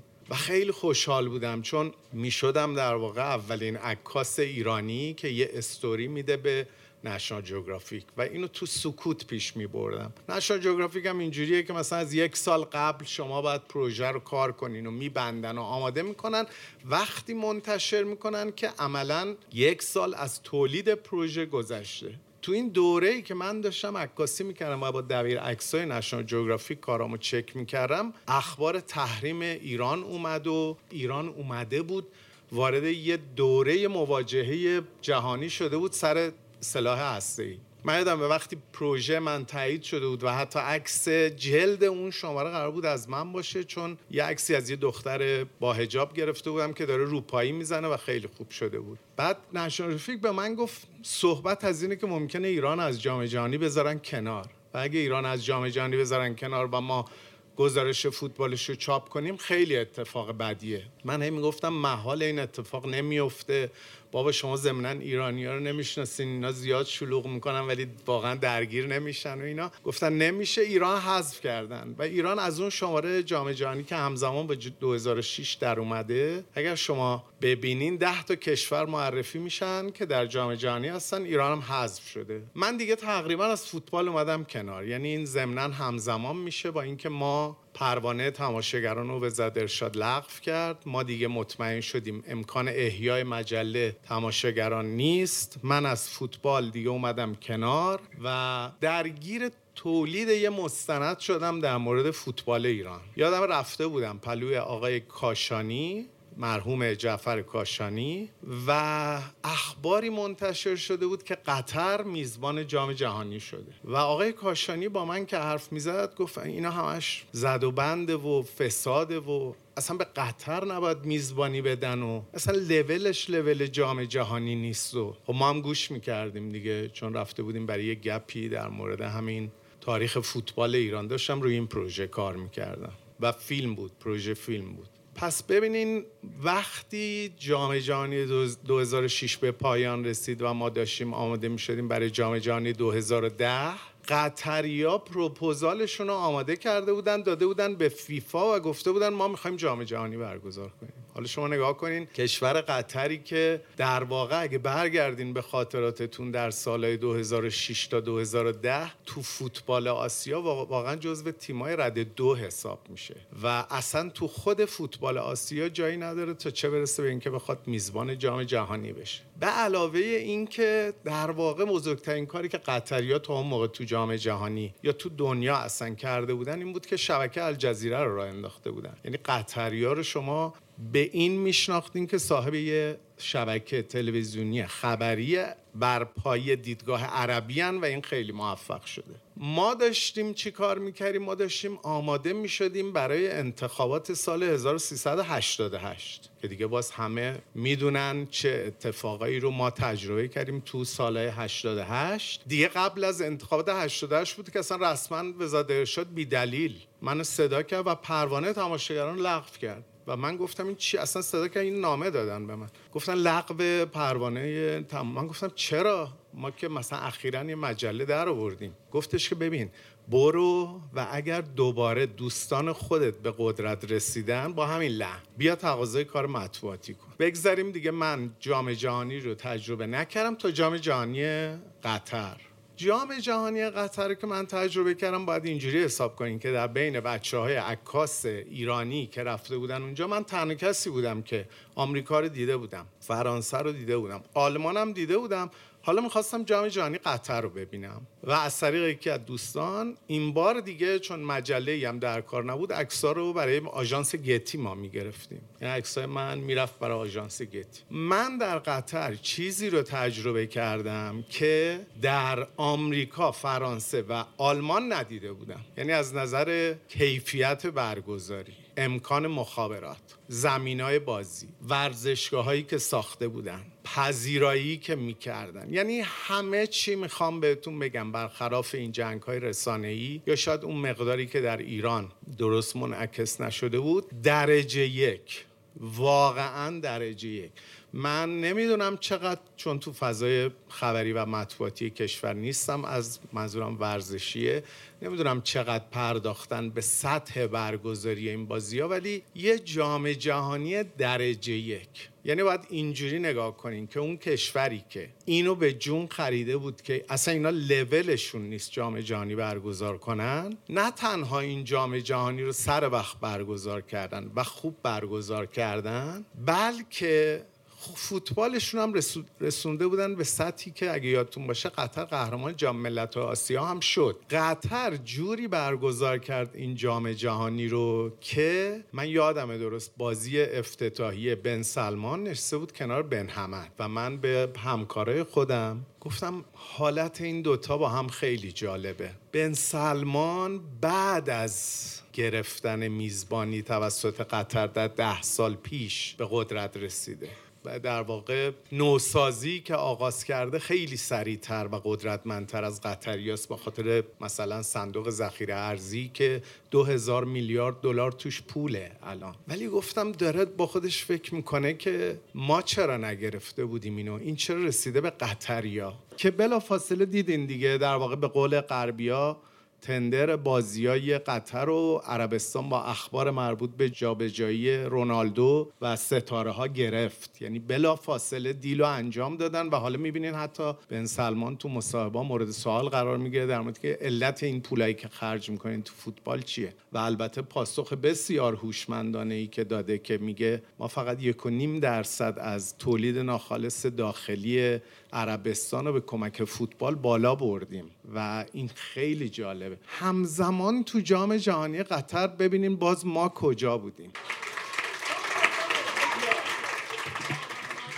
خب صحبت آقای نادر داوودی رو شنیدیم که برای من جالبه واقعا زاویه دید عکاس به فوتبال که خب بالاخره شاید تصور این باشه که عکاس در سکوت و بدون اینکه حرفی بزنه داره عکاسیشو می‌کنه. اما افرادی مثل آقای داوودی که در واقع خودشون روزنامه نگار هم هستن دست به قلم هستن و نگاهشون یه مقدار به هر حال چند جانبه است به هر موضوع تجربهشون برای من شنیدنی بود.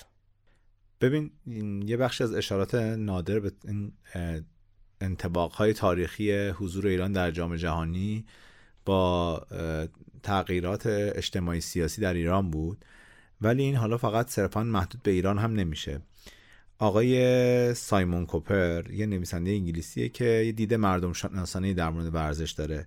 یه کتابی داره به نام فوتبال علیه دشمن که در ایران هم نشر چشمه با ترجمه عادل فردوسی پور منتشرش کرده. من یه بخش کوچیکی از این کتاب رو بخونم. شاید بی ربط به حرفای نادر نباشه. آره حتما. بخون.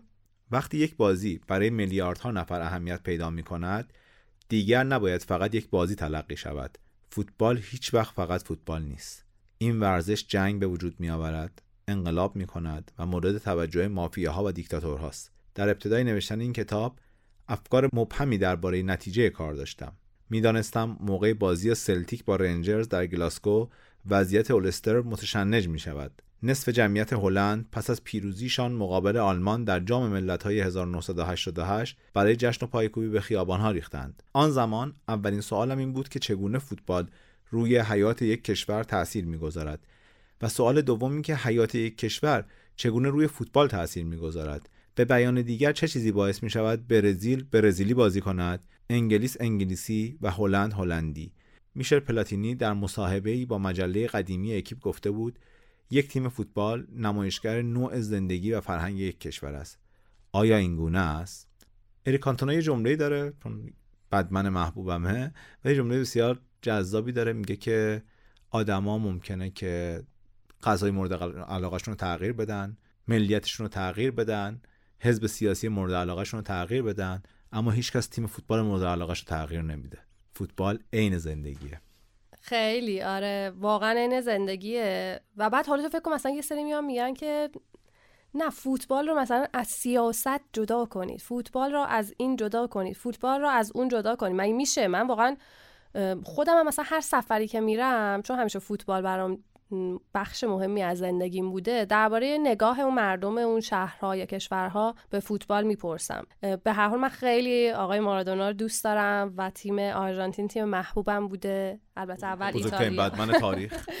یه سفری که داشتم چند سال پیش به بوینس آیرس و خب خیلی کل کله بین طرفداران مسی و مارادونا پررنگ بود. جای جای شهر همش مجسمه و عکس و نمی‌دونم لباس اینا بود و خب سعی می‌کنم با آدمو درباره موضوع صحبت بکنم و می‌دیدم که در هر شغل و جایگاه و سنی که هستن چقدر این عشق فوتبال مهمه. یا کلکل برزیلی ها و آرژانتینی ها که خیلی خیلی قشنگ و پررنگ و مهمه و حالا اون یه جام جهانی هم که من رفته بودم توی ریو این انقدر لذت بخش بود.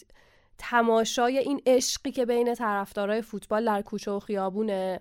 و این یهو میای حالا می‌بینی یکی داره میگه که نه فوتبال با سیاست قاطی نیست فوتبال رو با این قاطی نکنید. چرا؟ از فوتبالیست توقع دارید که هر گونه واکنش فرهنگی اجتماعی سیاسی هر هیچ واکنشی نباید نشون بده. باید مثل یک ربات بره در زمین فوتبال مسابقه بده و بیاد و می‌بینی که نه مثلا. ما نظر در بازی ایران استرالیا که مقدماتی جام جهانی 98 فرانسه بازی تاریخی یه جمله یکی از روزنامه تیتری زده بود نوشته بود که وزن زمین به اندازه 70 میلیون نفر در لحظه کم شد. می‌دونی یه اما یکی از اون چیزایی که در لحظه آدم باید حس می‌کنن که باید از یک چیزی جمعی خوشحال شن. می‌دونین بله. نه جمعی خوشحال شدن دستوریه نه جمعی ناراحت شدن دستور پذیره آره دیگه یعنی آدما جامعه بر اساس هوش هیجانیش تصمیم می‌گیره و یه هوش هیجانی جمعی دارن. و چقدر در دنیا اتفاقات عجیب غریبی میفته واقعا. و خوبه که کلی مستند هست کلی کتاب هست. من حالا نم... الان نمی‌خوام شروع کنم از کتاب ها اسم ببرم. ولی آدمایی که دوست دارن موضوعات فوتبالی و, دلشون می‌خواد فوتبال و خارج از مستطیل سبز میگم مستطیل سبز یاد گزارشگری تلویزیون میفتم خارج از حالا این چارچوبی که هست پیگیری بکنن و یه ذره زاویه های دیگه فوتبال ببینن. خوبه که اگه سفر میرن جاهای مختلف درباره فوتبال آدما بپرسن و می‌بینن که همه حرف دارن دربارهش یا اینکه کتاب ها سخنرانی ها نمی‌دونم نظر مختلفو که آدم درباره فوتبال می‌بینه و می‌بینه که چه فصل مشترکی من دارم با همه مردم جهان. و هر جا و هر کشوری که برم یه موضوع هستش که ما می‌تونیم ارتباط برقرار کنیم با آدم هایی که شاید به ظاهر با همون بیگانه باشن. هی از اولش گفتیم صحبت خودمون رو بین سخنران ها کم کنیم اما انقدر این موضوع رو من دوست دارم و تو هم دوست داری اصلا نمیشه آره همین من هی داشتم پیش خودم هم من الان چی بگم چی نگم که به پادکست خیلی طولانی نشه اما فوتبال دیگه این. داشتم فکر آره. که الان هر جای دنیا بری بگی که من از یه کشوری میام که علی دایی توشه حتما همه علی دایی رو می‌شناسن. خیلی خوب. اگر که موافقی دیگه سخنران چهارممون خانم سحر طلوعی. که از روزنامه نگاران قدیمی هستن و اگه می‌خوای بیشتر معرفیشون کن تا صداشون رو بشنویم. یه روز تو تحریریه شلچراغ یه دختری اومد گفتن که این فوتبال می‌نویسه. گفتیم چه عجیب. دخترشو به فوتبال نویسی؟ حالا اینجوری نگفتیم چه به فوتبال نویسی؟ اینجوری بودی که حالا مثلا چهار تا بازی لیگ ایران رو نگاه می‌کنه. می‌خواد کل کل کنه با همون تصورمون که می‌خواد کل کل کنه. بعد خیلی جدی شروع کرد تحلیل فنی نوشتن نگاه منتقدانه داشتن و همه اینجوری بودن که چقدر فوتبالی هستی سهر و چقدر بده که سهر هم پرسپولیسی هم منچستری. چقدر غم این فصل برات. من اجازه بده صحبت نکنم و سهر جون آفرین همین مسیر رو ادامه بده. تیتر برنامه اینه که فوتبال نبرد گلادیاتورهاست یا تئاتر رویاها. این یا رو من ور میدارم و به جاش و می‌ذارم و برای و خیلی کوتاه توضیحش میدم که چرا می‌خوام و بذارم. فوتبال از از در همامیختگی این دو مفهوم به وجود میاد. هیچ کدومشون تنهایی فوتبال رو دست کم برای من حداقل تنهایی هیچ کدوم از این مفهوم ها اینو رو نساختن. شما وقتی که صورت پر از خون نمانیا ویدیچ رو می‌بینید یا ابروی شکافته و سر شکسته و تحال پاره علیدایی رو می‌بینید بلا فاصله بعدش یاد حرکت ظریف رابی فالر میفتین که پشت توپ پنالتی وایستاد و اون آمدانه گل نکرد. یا مثلا گریه رونالدو رو می‌بینین. در سر یک خشونتی توی فوتبال پاش مصدوم میشه توی فکر می‌کنم جام ملت ها بود تیم ملی پرتغال. بلا فاصله ذهنتون کلید می‌خوره به حرکتی که آندو تیموریان انجام داد. اون شاپرک بود یا پروانه بود برداشت بوسش کرد. گویی می‌خواد از زیر دست و پای خشن جمعش بکنه. یعنی از نظر من فوتبال در همامیختگی این دو مفهومه و یا رو باید برداشت و بجاش و گذاشت. اما چیزی که من قرار راجع بهش صحبت بکنم بیشتر اینه که به عنوان یک دختر چجوری فوتبالی شده. من بچه جنوب شهرم بچه خیابون شکوفم و کوچه اونجا خیلی در دهه 60 دست کم خیلی مفهوم بزرگی بود. من خاله بازی می‌کردم عروسک بازی هم می‌کردم اما یه اتفاقی هم میافتاد. اینکه دوست داشتم برم در کوچه رو باز کنم دم درمون وایسم و فوتبال بازی کردن پسر بچه ها رو نگاه کنم. یعنی من عاشق نگاه کردن به فوتبالم. همین الان اگر جایی ببینم دارن تعدادی گل کوچیک بازی می‌کنن حتما چند دقیقه وای میستم با نگاه می‌کنم. من عاشق هارمونی پاسکاری هستم. یعنی اینکه خیلی خوشحال میشم می‌بینم که یه عده آدم توپ رو به همدیگه پاس میدن از نقطه آ می‌برم به نقطه به حالا یا به نتیجه می‌رسه یا نمی‌رسه. ولی این هارمونیه منو جذب خودش می‌کنه مسهور خودش می‌کنه. خلاصه انقدر وایستادم اینا رو نگاه کردم تا اینکه یه روز یکیشون برگشت به من گفتش که سرما امروز یار کم داری میای بری تو. طبق معمولا میگم بیا برو تو دروازه وایسا. انگار که جام قهرمانی به من داده, داده بودن. احساس می‌کردم منو دارم به رسمیت می‌شناسن. من رفتم تو دروازه حالا اینا هی به من می‌گفتن که سر گل نخوری یا نباید اینجوری گل اینجوری نباید بکنی اونجوری نباید بکنی. خلاصه. ما رفتیم وایسادیم و گل خوردم ولی یه دو سه تا توپم براشون گرفتم که خیلی تشویقم کردن. از فردای اون روز در واقع خجالت فوتبال بازی کردن من تو کوچه ریخت. منم شدم یار اینا. حالا یا با اینا یا تکی. توپو برمی داشتم می‌رفتم یا شودی ضرب با اینا بازی می‌کردم. ضربه پنالتی تمرین می‌کردیم. خودم تنهایی پاس پاس بغل پا تمرین می‌کنم. خیلی عجیب بود. یعنی تعاملم با پسرهای کوچه باعث شد که با اصطلاحات فوتبال آشنا بشم. همونجا بود هویت رنگی منم در واقع شکل گرفت. دهه 60 بود اوج پرسپولیس پروین بود. من با اسم پروین، فرشاد پیوس، ناصر محمدخانی، محمد پنجلی آشنا شدم. به تب عاشق رنگ قرمز هم بودم. اینا باعث شد که تبدیل بشم به یک دختر پرسپولیسی. انقدر پرسپولیسی شدم که یه بار یکی از این بچه پسرهای کوچه برگشت. اسمش مهدی بود. هیچ وقت یادم نمیره. به من گفتش که اون وانت کرم خاکی رو می‌بینی دم در خونم اون پارکه؟ گفتم که خب. گفتش اونو دایم از جبهه آورده. گفتم خب. گفت می‌خوای سوارشی گفتم که خب آره من وانت دوست دارم سوار نه دیگه استقلالی اگه بودی میذاشتم. پرسپولیسی نمی‌ذارم. آقا من خیانت کردم به رنگ خودم. گفتم باشه خب من الان استقلالی میشم که یعنی دوست داشتم که سوار وانت بشم. آقا ما پامون رو گذاشتیم بالای وانت. من چرا به این دروغ گفتم؟ من هنوز پرسپولیسی من نمی‌تونم که ولی هر بار که یاد اون لحظه می‌کنم این تیره پشتیم تیر می‌کشه و من احساس شرمندگی می‌کنم که چرا برای تیم محبوبم هوو درست کردم. دهه شست اواخرش برای من در واقع علاوه بر هویت رنگی داخلی هویت ملی خارجی برای اولین و آخرین بار هم در واقع شکل گرفت. جام جهانی 90 برگزار می‌شد و من با اون جام طرفدار مارادونا تیم ملی آرژانتین شدم بعد جالبش اینجاست هر چقدر که ما از جام 90 فاصله گرفتیم من از مارادونا و آرژانتین متنفر شدم. داستان فوتبال بازی کردن من همچنان در کوچه ادامه داشت تا رسیدیم به راهنمایی و دبیرستان. من در دوران راهنمایی هم همچنان تو کوچه فوتبال بازی می‌کردم. و همچنان کسی به هم نمی‌گفت دخترش به فوتبال. درسم خوب بود. از طرف خانوادم هیچ وقت تحت این فشار یا سوال نبودم که دختر و چه به فوتبال. اما وقتی که رسیدم به دوران دبیرستان به دلیل که من دبیرستان علوی درس میخوندم و طول مدت زیادی توی دیگه مدرسه بودم دیگه فرصت فوتبال بازی کردن توی کوچه رو نداشتم. مدل هواداریم بیشتر تبدیل شد به اینکه پای تلویزیون بشینم و شروع کنم حالا به خوندن. حالا بیشتر راجع به فوتبال بخونم. گزارش ها رو میخوندم مصاحبه ها رو میخوندم تحلیل ها رو میخوندم. با اصطلاحات فوتبال بیشتر آشنا می‌شدم به لحاظ فنی و علمی و در واقع این داستان ها دوران دبیرستان یک نشریه منتشر می‌شد به اسم یعنی حداقل من دوره دبیرستانم بودم یک نشریه پرسپولیسی هم بود فانوس بود. آقای آلبرت کوچویی سردبیرش بودن هر, هر کجا هستن سلامت باشن. من دیگه شروع کردم عکس‌ها رو دوربر می‌کردم و عکسای پرسپولیسی ها رو خلاصه می‌زدم در و دیوار رو. ولی میگم همچنان از طرف خانواده موافقت بود. همراه هم که اشکال نداره می‌تونی فوتبال رو دنبال بکنی. و مثلا درست هم بخونی. دانشگاه قبول شدم و اون اتفاق بزرگ و که در واقع ورود من به عرصه مطبوعات و نوشتن از فوتبال و هواداری فوتبال در مطبوعات بود توی دانشگاه اتفاق افتاد. من با نشریه به اسم چلچراغ آشنا شدم اونجا توی دانشگاه عضو تحریریه شدم و یه روز توی جلسه تحریری. نشسته بودیم. من بودم آقای خوشخو بود آقای میرمیرانی بود.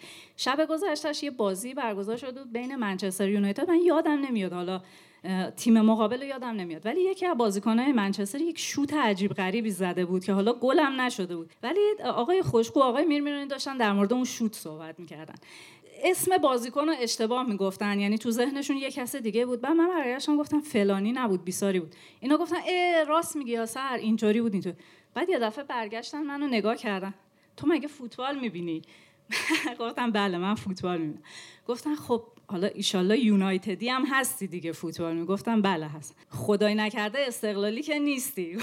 نه پرسولیسه دیگه تموم شد. یعنی همونجا بودش که من تونستم وارد صفحه ورزشی نشریه چلچراغ بشم در مورد فوتبال بنویسم و اتفاق خیلی خوبی که به نظرم در نشریه چلچراغ میافتاد این بودش که مسئولان نشریه از تو نمی‌خواستن که هواداریت رو و یا رنگی نگاه کردنت رو سانسور بکنی.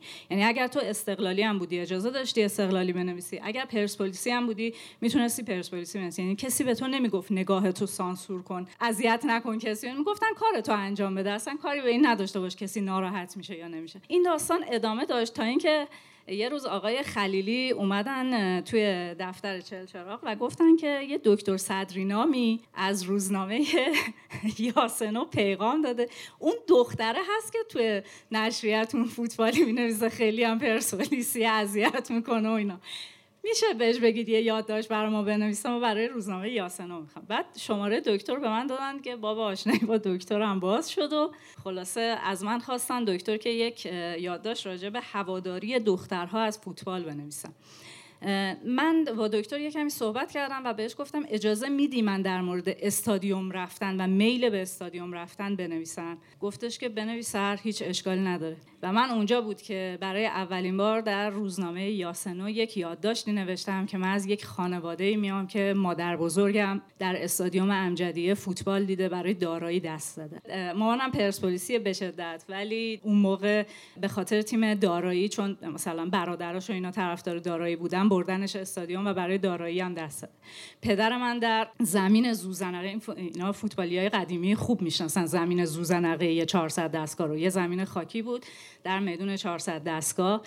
حسن آقای حبیبی اونجا تیمشون می آورد زمین خاکی بازی می‌کردن همایون بهزادی بازی می‌کرد پرویز خان قیلیشخانی بازی می‌کرد.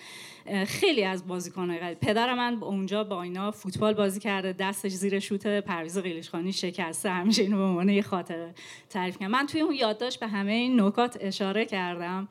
و گفتم که حالا من نسل سوم اینام و اصلا اجازه ندارم که وارد استادیوم بشم و این آرزوی منه که یه بار بشینم روی صندلی های استادیوم آزادی و برای پرسپولیس و تیم ملی هورا بکشم. اون موقع تیم ملی رو زیادتر دنبال می‌کردم. اون یادداشت در واقع باعث شد فعالای حقوق زنان که اون, اون سالها اوج فعالیتاشون بود و داشتن شروع می‌کردن که یه سری در واقع حقوق رو برای زنان محقق بکنن. به این نتیجه اه ما راجع به استادیوم رفتن زنان در برای فوتبال تا حالا کاری نکردیم. اینم به عنوان یکی از مطالبات بهش اشاره بکنیم. اونجا بود که گروه دختران روسری سفید شکل گرفت و من حداقل اینکه دو بار باهاشون تا دم استادیوم آزادی رفتم. یه بار برای بازی ایران کاستاریکا یه بارم ایران آلمان. تو ایران کاستاریکا خیلی اذیت به معنای اینکه تحقیر بشیم. نه فقط اینکه راهمون ندادن. ولی مثلا برخورد زشتی با همون نکردن. برخورد زشتشون همین بود که می‌گفتن شما اجازه نداری. آقایون می اومدن از کنار ما رد می‌شدن می‌رفتن تو استادیوم. ما با همینجور نگاهشون کرد بلیت خریده بودیم ما. گیت اول گیت دوم رد کردیم. گیت سوم گفتن تا همینجاش هم زیادی اومدیم برگردیم. ما سوار اتوبوسمون شدیم خودمون اتوبوس گرفته بودیم. اومدیم از میدون آزادی تا میدون هفته تیر. همینجور شعار می‌دادیم که نمی‌دونم استادیوم 100 هزار پسری نمی‌خوایم نمی‌خوایم. نیمی از استادیوم حق مسلم ماست. خیلی بهمون خوش گذشت. تو بازی ایران آلمان هم که بازی دوستانه بود دوباره بیلی تهیه کردیم و بلند شدیم رفتیم دم در استادیوم. این بار اولین بار بود که نیروی انتظامی زن رو برای برخورد با ما آورده بودن اونجا. ما اونجا روسری سفید سرمون کرده بودیم و اینا اینا دیگه ما رو شناسایی کردن. بعد می‌خواستن ما رو جمع کنن. گولمون زدن راستشو بخوایم. گفتم باشه دیگه ما جلو در غربی بودیم. گفتم بیایم ببریمتون از یه در دیگه میبریمتون استادیوم ما رو سوار یه اتوبوس کردم بردم میدون آزادی پیاده کردم گفتم به ولی حالا الان من دارم میخندم. یا شما می‌خوایم ما موقع اشکمون در اومده بود. عصبانی شده بودیم. تحقیر شده بودیم. هم کتک خورده بودیم. همین که اتوبوس سفارت آلمان رو دیدیم که یه تعدادی دختر هم سوار شده بودن دخترای ایرانی بودن.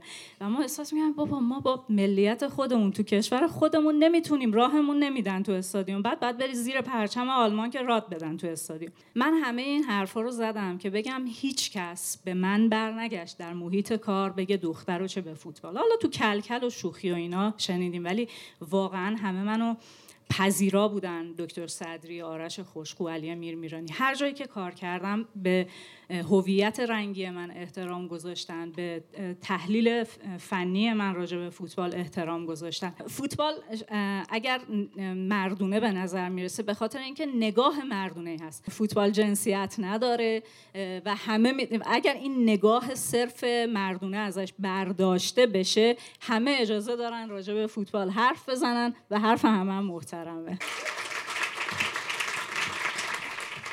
خب صحبت های سهر طلوعی رو شنیدیم. تجربهش خیلی تجربه به هر حال جالبیه. من می‌خواستم اینو فقط اضافه بکنم که ما در روزنامه نگاری ایران و حالا خصوصا روزنامه نگاری ورزشی ایران زنان بسیاری رو داریم که فوتبال نویس هستند و یک دورانی بود که شاید توی تحریریه روزنامه ها که می‌رفتیم حتی تعداد زنان فوتبال نویس بیشتر از مردان فوتبال نویس بود.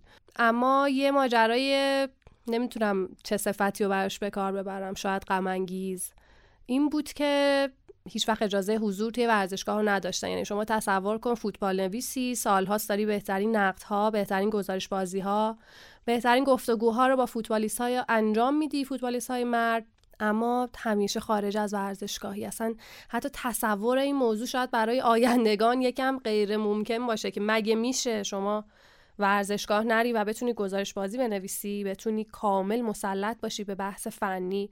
حالا البته توی سالهای اخیر یکم این اجازه داده شده و برخی از روزنامه نگاران و خبرنگاران زن هم تونستن توی ورزشگاه برن از جایگاه خبرنگاران بازی رو ببینن و خب به حال کارشونه شغلشون رو انجام بدن. این توقعی نیست وظیفه وظیفه بوده که باید انجام بشه.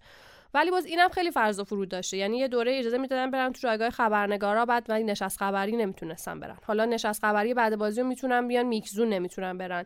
و می‌دونی طرف فقط رفته شغلش رو انجام بده. شبیه یک آقایی که کنارش داره شغلش رو انجام میده. به هر حال امیدوارم که اون روزی بیاد که زنهای فوتبال نویست با خیال راحت با آزادی و امنیت کامل بتونن برن توی ورزشگاه و شغلشون رو به بهترین نحو انجام بدن. و ما هم احتمالا اون روز رو ببینیم و لذت ببریم. به حال دم همتون گرم. یعنی بخش زیادیشون هم دوستای خودمن که همیشه افتخار می‌کنم به وجودشون. داشتی اشاره می‌کردی به نگاه پیرو به همون صحبت نگاه مردانه به فوتبال و حالا همین نگاه به زنان فوتبال نویس در دوره مدیریت آقای مهندس صفایی فراهانی در فوتبال. اگه می‌رفتی روابط عمومی فدراسیون فوتبال متعجب می‌شدی. می‌گفتم باید با خانم یونچی صحبت کنی. بعد می‌گفتی خانم یونچی بعد می‌گفتی با روابط عمومی کار دارم. می‌گفتن بله خانم پرستو یونچی مدیر روابط عمومی فدراسیون فوتبالن. من یادم اولین نشستی که برگزار کردن در کمپ تیمای ملی برگزار شد و آدما با تعجب رسیده بودن که آیا می شود یک زن مدیر روابط عمومی فدراسیون فوتبال باشه؟ و به نظرم یکی از مهمترین و موفقترین دوران روابط عمومی در فدراسیون فوتبال و البته دوران فدراسیون فوتبال همون دوره بود و خیلی همه چی درست بود و نشون داد که اصلا اهمیتی نداره که شما زنید یا مردید. مهم اینه که شما شغلتون رو درست و مثل یک آدم حرفه‌ای انجام بدین. آره حالا کلا این موضوع محدودیت ها و مسائل و ماجراهایی که خبرنگاران زن چه ورزشی چه غیر ورزشی تو ایران دارن رو میشه کلا یه قسمت مفصل اول صحبت که من خودم انقدر خاطره دارم از این ماجراها که فکر می‌کنم حالا دیگه اینجا خیلی جاش نیست که بخوایم ادامه بدیم صحبتمون رو اما یک سخنران دیگه هم ما توی رویداد دی ماه جمله داشتیم. آقای بهمن فروتن که از مربیان فوتبال هستند. بریم بشنویم. والا اول از همه باید بگم که فوتبال نه بازی گلادیاتوراست و نه تئاتر رویاها. وقتی که صحبت از هنر و سینما آخریشه و می‌رسه به هنر هفتم. بعضی وقتا من دلم می‌خواد که بگم که فوتبال می‌تونه هنر هشتم باشه. ولی بازم میگم فوتبال خودشه. فوتبال انقدر بزرگ شده که خودش باشه. این بازی رسانه هاست. ما از بچگی تو زمین فوتبال بودیم و فوتبال بازی کردیم. باید یه طوری فوتبال هم معرفی کرد. فوتبال فقط مال خیابون شکوفه و اینجا نیست. تو شانزلیزه پاریس هم وقتی تو اون کافه های قشنگش آدم ها میشینن راجع به فوتبال صحبت می‌کنه. واقعا الان من یه سه چهار سال توی آکادمیا با 200 تا بازیکن هنوز دارم کار می‌کنم. من 76 سالم ولی هنوز روزی 6 ساعت 7 ساعت تو زمین هستم و تعلیم میدم. و دلیل تعلیم دادن هم اینه که بچههایی که سه سال گذشته تمرین می‌دادم تو تیم جوانان الان اکثریتشون توی لیگ برتر بازیکن فیکس اون تیما هستن و جام آسیا بازی کردم فکر می‌کنم که هنوز می‌تونم کمک کنم و به همین دلیل وقتم و روزا تو زمین فوتبال با واقعا دیویست و بچه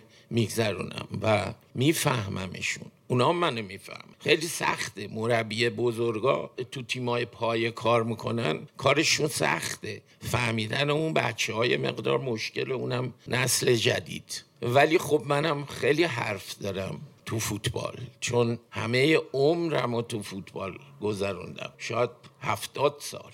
من مدرسه فرانسوی ها رفتم تو تهران. معلم های فرانسه اون کیشیش های فرانسوی بودن. و همهشون وقتی ساعت پنج و نیم تعطیل می شد اون مدرسه می اومدن و فوتبال بازی می کردن منم مادرم همیشه دیر می اومد دنبال من. از هفت سالگی پای فوتبال شدم. می‌تونم بگم که همه زندگیمو توی فوتبال بودم.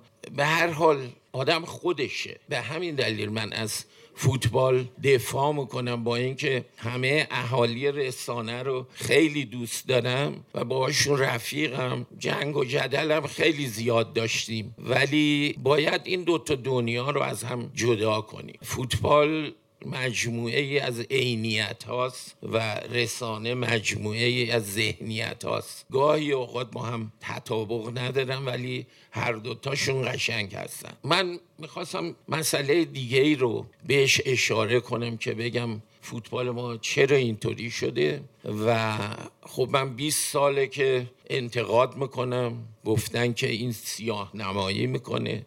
منم یکی دو سال هست که هیچ کاری نمی‌کنم که سیانمایی نش. اونم از زمانی که یه فیلم دیدم به نام زندگی دیگران. و یه جور خوندم که یورین کلوب مای 5 میلیون یورو می‌گیره. البته این زرنگی انگلیساست که اینو رو کردن که آلمانا از اونجا وریش ندارن ببرن. رئیس فدراسیون فوتبال آلمان یه فوتبالی نیست. زرنگن بالاخره اونا هم خیلی زرنگن. چه موقعی غیر فوتبالی رو بذارن رئیس فدراسیون. گفت ما عمرن یورین کلوب رو نمی‌تونیم بیاریم. چون این پول رو نداریم که بدیم. سرمایه داری؟ همتون می‌دونین. دچار یه بحران شدیدی شده و راه رهایی از این بحران هم همیشه جنگ بوده. جنگ هم تاثیرهای خودشو رو کشورهای اشکال ژئوپلیتیکی خودش می‌ذاره. آلمانیان با اون همه ثروت و پول و اینا درگیر جنگن و من یادم هر ده سال یه دفعه یه ماست میوه که مثلا قیمتش چل سنت بود بعد ده سال می‌شد چل پنج سنت. الان یه دفعه بنزین دو برابر میشه. واقعا جای تاسف داره که ژاپن مربی آلمانا رو عوض می‌کنه. به این دلیل که پول ندارن فوتبالشون میاد به ترکیه میبازه به اتریش میبازه. پس می‌بینیم که این بحران روی فوتبال شدیدا تاثیر می‌ذاره و فوتبال ما هم واقعا دچار یه سقوط آزاد شده که باید جلوشو گرفت. همه ماها باید بیایم ببینیم که چطوری می‌تونیم جلوشو بگیریم. فوتبال واقعا عقل و احساس و عقل تفکر هوش علم اینو همه دوستانی که اینجا نشستن دارن ما وضعمون توی پایه و تو تیمای پایه خیلی خرابه. اگر که الان همه انتقاد می‌کنن که تیم ملی چرا انقدر سنشون زیاده برای اینکه از اون پایین چیزی بالا نمیاد. با هم تشریک مسایی بکنیم. تفکر بیاریم تو فوتبال چجوری این فوتبال رو درستش کنیم.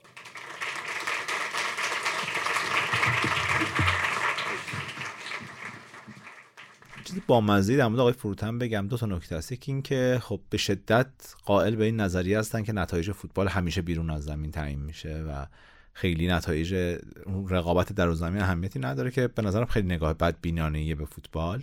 اما به هر حال آقای فروتن سالهاست در موردش صحبت می‌کنن حداقل از نظرشون دفاع می‌کنن و ارزشمنده که فرصت گفتگو وجود داره. اما یه نکته دیگه می‌خواستم در, در مورد آقای فروتن بگم. دیدی همیشه تو تورنمنت های مختلف یه تیمی وجود داره که تو کنار تیم اصلی دوستش داری. یه تیمی که دوست داشتنی تره یه حسی بهت میده. مثل مثل همین تیم ملی تاجیکستان تو جام های اخیر آسیا. مثل مراکش جام جهانی قبل. یعنی آره انگار تو احساس می‌کنی که غم یه ملتی همراهشونه یا یک وظیفه تاریخی به دوش ایناست و تو دوست داری که اونها برنده باشن. یعنی حتی در تضاد با تیم خودت هم یه گهگاهی میگی بذار سهم اوناستا اونا الان برندشن. مثل والنسیای 1999 2000 سه سال متنابه اگه اشتباه نکنم می‌رفت فینال جام باشگاه اروپا و میباخت. ولی همین آقای هکتور کوپر که سرمربی تیم ملی سوریه هم بود اون موقع سرمربیش بود. بازیکنهای درخشانی هم مثل گایسکا مندیتا داشتن که اصلا جذاب می‌کرد. فوتبال جذابی هم بازی می‌کرد. شاید مثلا ماهایی که فوتبال رو زندگی می‌دونیم و این تئاتر رویاهاشو برامون پررنگتر از صرفا نتیجه بیشتر به این موضوع از این زاویه نگاه می‌کنیم. مثلا فینال جام جهانی قطر داشتم تو ذهنم بررسی می‌کردم که اگه آرژانتین عزیزم قهرمان بشه چه تعداد انسان شور و شوق تا هفته ها دارند اگه فرانسه قهرمان بشه چه تعداد انسان شور و شوق تا هفته ها دارن؟ خب آرژانتین آدم های بیشتری خوشحال میشن تا هفته ها پس آرژانتین لطفا. حالا یعنی می‌خوام اشاره کنم همینو. آقای فروتن تو ایران آخرین دوره که به عنوان سرمربی فعالیت داشتن سرمربی تیم شموشک نوشهر بودن. و این تیم توی ورزشگاه کوچیک ورزشگاه خونگی کوچیک مثلا با 4 5 هزار نفر ظرفیت و امید یک شهر کوچیک بود و چقدر حضور ایشون جز اون تیمایی بود که آدم‌ها اینجوری می‌کنن که خب جز وقتی جلوی استقلال پرسپولیس بازی می‌کنه که اونا دوست نداشتن ولی تو بقیه بازی دوست داشتن برندشن برای اینکه احساس می‌کردن که یه شکل دیگری از فوتبال رو داره. یعنی همون تیم دوست داشتنی کوچیکه بود که همه دوست داشتن که بیاد بالا حضور داشته باشه و یه جایی بمونه و مثل صنعت نفت آبادان. درسته. تو همیشه دوست داری صنعت نفت تو لیگ برتر باشه و اینکه احساس می‌کنی اصلا مردم اون شهر فوتبال مال اوناست و بقیه به صورت اقماری در کنارشون دارن از فوتبال لذت می‌برن. آره دیگه. آبادان برزیلته. خب یکم این قسمت از پادکست طولانی تر شد نسبت به دو قسمت قبلی. امیدوارم که ولی شنیدنی بوده باشه دیگه. من می‌خوام که توی این دقایق پایانی فقط اینو تاکید کنم که لطفا ما رو در اینستاگرام دنبال کنید نظرات و پیشنهاداتتون رو هم اونجا به ما بگین. ما رویدادهای جملت رو هم اونجا اطلاع رسانی می‌کنیم نحوه ثبت نام و حضور توی اون رویدادها رو هم در اینستاگرام اعلام می‌کنیم. در تمام پادگیرها هم می‌تونیم پادکست جملت رو پیدا کنید و لطفا به دوستانتون معرفی کنید که خیلی خوشحالمون می‌کنیم خب شکوفه من یه سهمی از تو میدوزدم چون یادت رفته تقصیر خودت بود. چی؟ موسیقی آخر پادکست. آها خب بفرمایید آقای آقای مرتضی نام موسیقی پایانی چی باشه؟ به نظرم اون چیزی که برای من خیلی نماد موسیقی فوتباله موسیقی جام جهانی 1990 ایتالیاست این موسیقی رو تقدیم می‌کنیم به همه اونایی که فوتبال دوست دارن. اون جام جهانی من سه سالم بوده و اولین جام جهانی که درک کردم واقعا جام جهانی 94 بود که یه ایتالیایی بودم در اون سن. و واقعا اون مسابقه مسابقه هیجان انگیزی بود. چون یادم که با پسر داییام داشتیم اون بازی رو می‌دیدیم و همه در اون جنب برزیلی بودن و فقط من و یکی از پسر داییام ایتالیایی بودیم. حالا اینکه بچه هفت ساله چرا باید عاشق ایتالیا باشه نمی‌دونم احتمالا در ژنم بوده نمی‌دونم واقعا اما حل موسیقی جام جهانی 1990 رو به انتخاب مرتزا نائمه میشنویم و دیگه خدا نگهدار. تا قسمت بعدی پادکست جملت. یه جوری جمله پیش بردم که دیگه نمی‌دونم چی باید بگم. همین موسیقی ها خدا نگهدار. ممنون که همراه پادکست جملت